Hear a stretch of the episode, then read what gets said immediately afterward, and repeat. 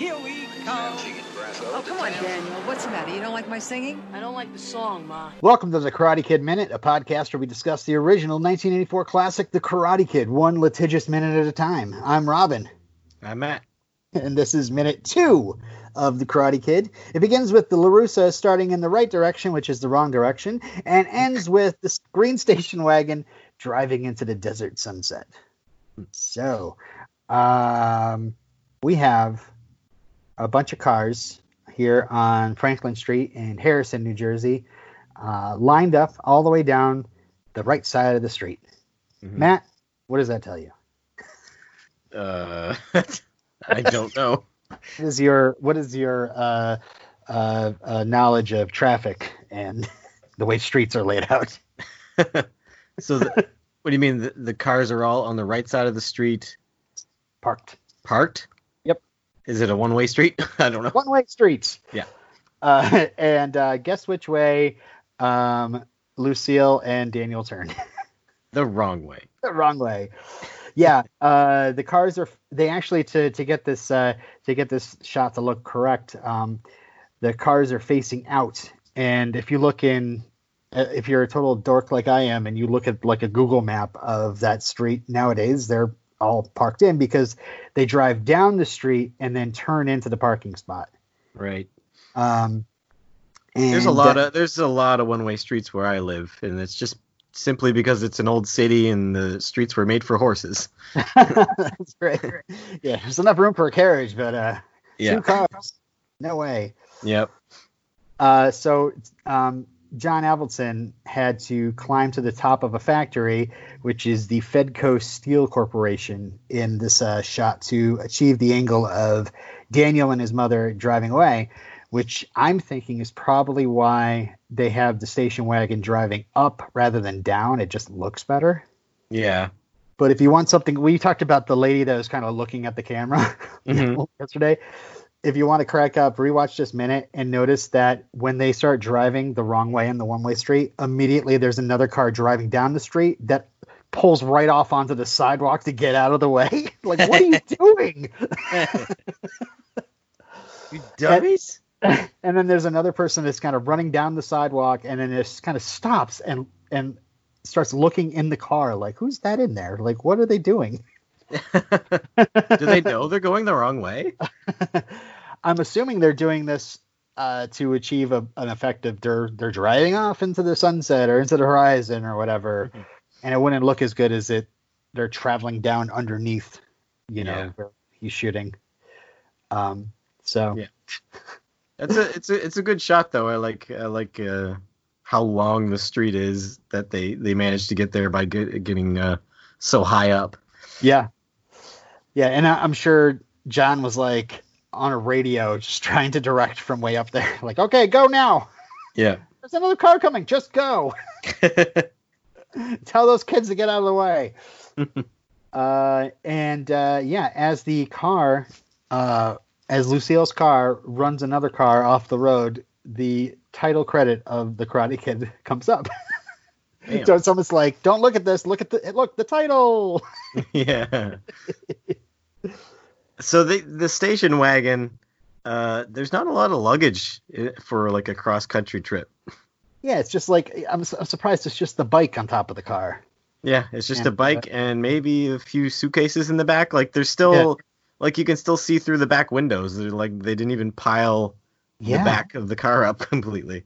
Do you think Lucille makes enough money to send a shipping company like across Uh-huh. country to bring their stuff to the South Maybe. Seas? or- I don't know. I don't know. well, I've got a lot of information for you today, Matt. Uh, Okay. About the name The Karate Kid.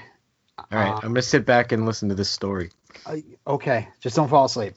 All right. Um, so it was a subject of dispute, which is funny because you know from different interviews I've read, not a lot of people involved felt like the name was cool. like the Karate Kid, really.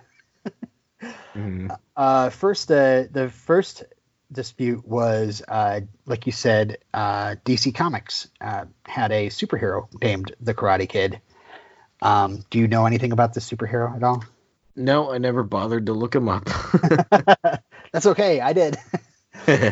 um, he had no powers, um, just a guy who lived in the future with the Legion of Superheroes, who mastered every form of karate there was, and of course that like means even more because he's in the future. So like all future forms of karate, he knows as well. That you know, future from Oh, us. So Future he's- karate. He's sick. He's sick with karate. Um, so uh, he made up with his lack of powers with you know swift reflexes, defensive moves, and you know dropping the pressure points. Um, you know, he even took Superboy down, which you know really gave him a lot of respect and got him invited to the team. Um, and uh, yeah, so DC Comics was notified when that they were using the name, and they ended up giving um, the movie special permission uh, because really they're not making that character from DC Comics. It's a totally different character, Mhm. and they don't they don't like go, hey, you're the Karate Kid during the movie or anything like that. It's just the name of the movie. Yeah. And uh, yeah, if you look in the credits, there's a thank you to DC Comics for allowing the use of the name. Hmm. Um, then, even more interestingly, there's the case of William J. DiClemente versus Columbia Pictures. Uh, Bill, here, I'm, I call him in my notes. I don't know if he calls himself Bill, but um, Bill claims he had the nickname since 1964. Like for He- himself. Yeah, he called himself the Karate Kid. Okay.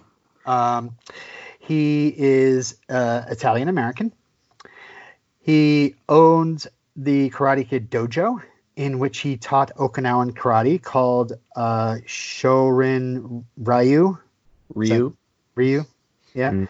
in Brooklyn, uh, which included the training techniques of waxing the car and painting the fence. Hmm. he, yeah, and he also claimed that he met Robert Mark Kamen, who wrote The Karate Kid, at the World's Fair in the mid '60s, and Kamen came over to his dojo and watched various classes over like a period of two weeks. He didn't participate. Um, Bill only knew Robert as Robert, like could identify him by his big mustache. uh, but he they weren't like friends or anything.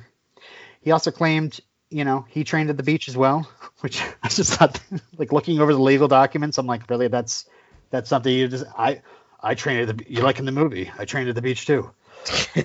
Um, I do said- that. That's my thing. yeah, yeah. Nobody else trains at the beach. um, he claims the character of Kreese resembled his friend Ed McGrath. And also, there's a real Okinawan karate legend named Cho Chojun Miyagi. Cho Choyun. Um, so uh, the court. So so some of that's kind of interesting evidence, you know, that he came up with some of this stuff, and it's, it's you know so happens that you know Like- Could he prove any of that? Like, could he prove that hey, uh, that he's been using the wax on, wax off thing for a long time? he had some character witnesses, you know, people that have trained with him off and on throughout the years. mm-hmm. Um, but he didn't exactly go to the courts immediately when the movie came out. What he did was, after the movie came out, he tried to profit from the name. Uh, he started a tour show called the Karate Kid Tour Show and Exhibition, including the real Mr. Miyagi, and sold T-shirts with that entire title on it. and uh, you know, and so he thought he could make a buck off of it, and he got upset because people would show up and he'd have to constantly explain, like, no, no, no, no, no. Um, see, I had the name first, and the real real Mr. Miyagi is really the guy that is the the legend of Okinawan karate. Um, so and so people would, you know, word would get around and nobody would show up his shows. Um, so that's so they were upset that he his show was like advertising like a false premise or what? No, no, he is the one that brought the lawsuit. They didn't even know about him. they weren't filing the lawsuit against him. He was filing the lawsuit against uh, Columbia Pictures, okay. uh, saying that you know they he, he's owed money because they damaged uh, his business. Um, so Robert Mark Kamen acknowledged in a sworn deposition that Kreese was in fact patterned after Ed McGrath, who was also a friend of Bill's. So they had that connection. Oh. Uh, but uh, he refused to acknowledge Bill was the basis of you know Danny Larusso. He didn't. He said that that was not where he got Danny Larusso from. Um, so Bill's case was dismissed and it ruled in favor of the defendants, Columbia Pictures. And they said the films did not damage him. His public personality as the Karate Kid was not notorious enough that the public identified him exclusively with his pers- persona. like, like they were, they're like everybody knows you as Bill, like not not the Karate Kid. So, um, and uh, and that that he could not bring up any evidence that any of any of the defendants, including Kamen, even knew who Bill was. Um, so he's still around today. He has an official website. I think it's like thekaratekid.org or something. And uh, he maintains the claim that he's the inspiration. And uh, and yeah, he, his website says like the real Karate Kid. You know, Hmm. yeah. Um, so there is Just a bit like the over- real Ghostbusters. yeah. There is a bit of an overlap. Um, this this is from uh, Robert Mark Kamen's point of view. Um, he's he uh, grew up in the Bronx. He took martial arts after being jumped by a gang of bullies at the 1964 World's Fair in New York. Now let me pause and go back and remind you that Bill says he's had the nickname since 1964 hmm and that he met Robert Mark Kamen at the World's Fair in the mid 60s. so, what? Does- Did, is that did he beat it? Did he beat up Robert Mark Kamen? and then he like Robert Mark Kamen, obviously because he was so injured, he just didn't realize who the guy was, but it was just like, uh, wait, Karate Kid. Much you like just you know, beat me up. Some sort of karate kid. yeah, it's kind of like uh, Daniel Larusso going, was that Spider Man? Uh, his first teacher, uh, his first uh, karate teacher, was a Marine captain, uh, Ed McGrath, who preached raw violence. Um, and so very much like Kreese. Um, but he said he wanted a deeper spiritual connection uh, with the craft. Uh, he branched out and discovered Okinawan uh, Goju Ryu. That was I correct in that pronunciation? Goju Ryu. Goju Ryu. Yeah. All right. A defensive style designed to turn aggression on the aggressor with smooth blocks and sharp counter strikes. Are you familiar with that at all? Or? Uh, I mean, it's turning somebody's aggression against them is very Aikido-like, but Mhm. yeah, it's yeah. I, I don't know that exact style, but yeah, I know that that method of defense. I I'm gonna have I'm gonna have so many questions for this podcast. Just prepare yourself.